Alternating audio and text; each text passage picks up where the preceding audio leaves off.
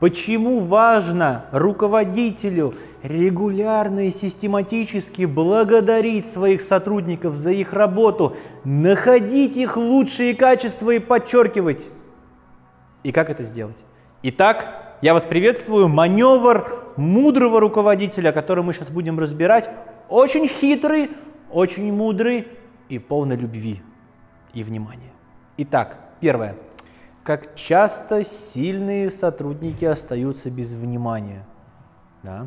Как часто к себе привлекают внимание те, кто не делают свою работу до конца. А те, кто работу делают до конца и достигают выдающихся результатов, остаются без внимания. Так делать нельзя. И есть четкая технология, четырехшаговая, как это делать в тактическом измерении сейчас мы разберем, а в стратегическом, как организовать свою работу, чтобы об этом помнить, мы тоже разберем. Итак, сначала тактическое измерение, как это делать. Представим ситуацию. Я руководитель отдела продаж, у меня есть 6 продавцов. Мы работаем по, да неважно каким услугам, в общем, по продаже холодильников промышленных, вот так вот. Итак, моя ключевая задача – это быть внимательным к тому, в чем мои сотрудники проявляются очень хорошо, что они делают очень хорошо. я это нахожу и фиксирую. Шаг 0 – это фиксация плюсов. Шаг первый. Зафиксировав плюсы, о, я услышал, как мой сотрудник Анатолий очень деликатно и красиво разговаривает со своим клиентом с другого конца страны, задает ему открытые вопросы, обращается по имени. Супер! Шаг первый. Фиксация внимания. Анатолий, я сегодня утром слушал, как ты разговариваешь с нашим клиентом Кириллом из Казани. То есть вы здесь называете имя плюс факт. Анатолий, я сегодня утром прослушал твой разговор с нашим клиентом Кириллом из Казани. Да, например, это абсолютно нормально, когда руководитель отдела продаж прослушивает разговоры своих сотрудников. Анатолий, я сегодня прослушал твой разговор с Кириллом Ивановым из Казани. Это первый шаг – фиксация внимания. Второй шаг – называние ценности. Я хочу отметить, как здорово ты задаешь ему открытые вопросы, чтобы понять его истинные потребности, обращаешься по имени и поддерживаешь позитивный настрой в разговоре.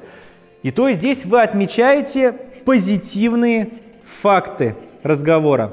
Я хочу отметить, Анатолий, как ты здорово задаешь ему открытые вопросы, выявляя его потребности, поддерживаешь позитивный настрой, обращаешься по имени к нему. Да? То есть вы назвали здесь позитивные факты, в которых ваш продавец Анатолий молодец. Третье – усиление ценности. Что такое усиление ценности? Вот представьте, эта линия времени – это то, что вы заметили сейчас. Э, now я пишу сейчас.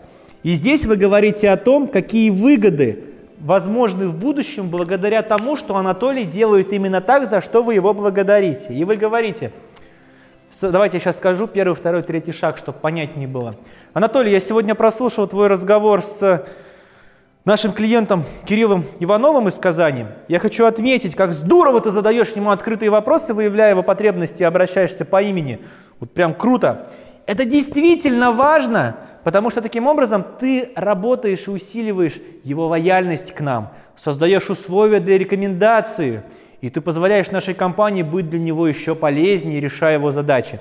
То есть вы говорите о том, почему выгодно делать так, как делает Анатолий. Почему это выгодно и для него, как для продавца, что ты увеличишь вероятность повторных продаж дополнительных и для компании, и ты позволяешь компании быть для этого клиента больше полезными. Понимаете?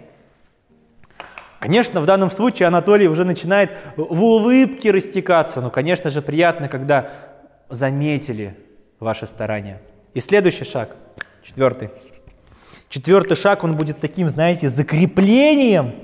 Так держать, Анатолий, мне приятно работать с такими профессионалами, как ты. Работаем дальше, держи меня в курсе своих побед. Это закрепление ценности. Так держать. У меня есть занятия, где дорогие участники прямо в течение всего занятия тренируются и обучаются этому навыку, как правильно благодарить сотрудников, как находить, и самое важное, как сделать эту работу системной, регулярной. То есть смотрите, давайте еще раз по шагам пройдетесь. Вы как мудрый руководитель ищете, находите то, в чем ваши сотрудники проявляют себя очень хорошо.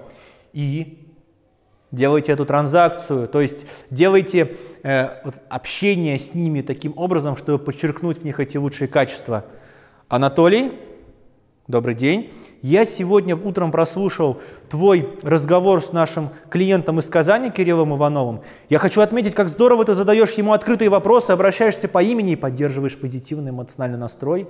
Это действительно важно, потому что таким образом ты позволяешь быть нашей компанией для него еще полезней и больше продавать, решая его задачи, и увеличиваешь вероятность его рекомендаций. Так держать, мне приятно работать с такими профессионалами, как ты. Работаем дальше и держи меня в курсе своих побед. Вот такие четыре шага.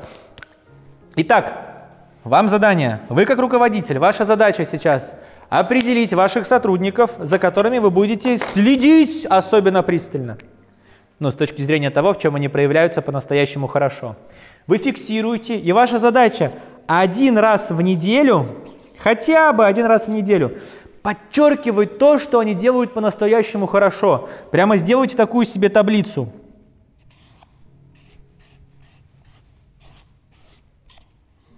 Здесь неделя, первая, вторая, третья, четвертая, например, ну даты там, в общем, вы стоите.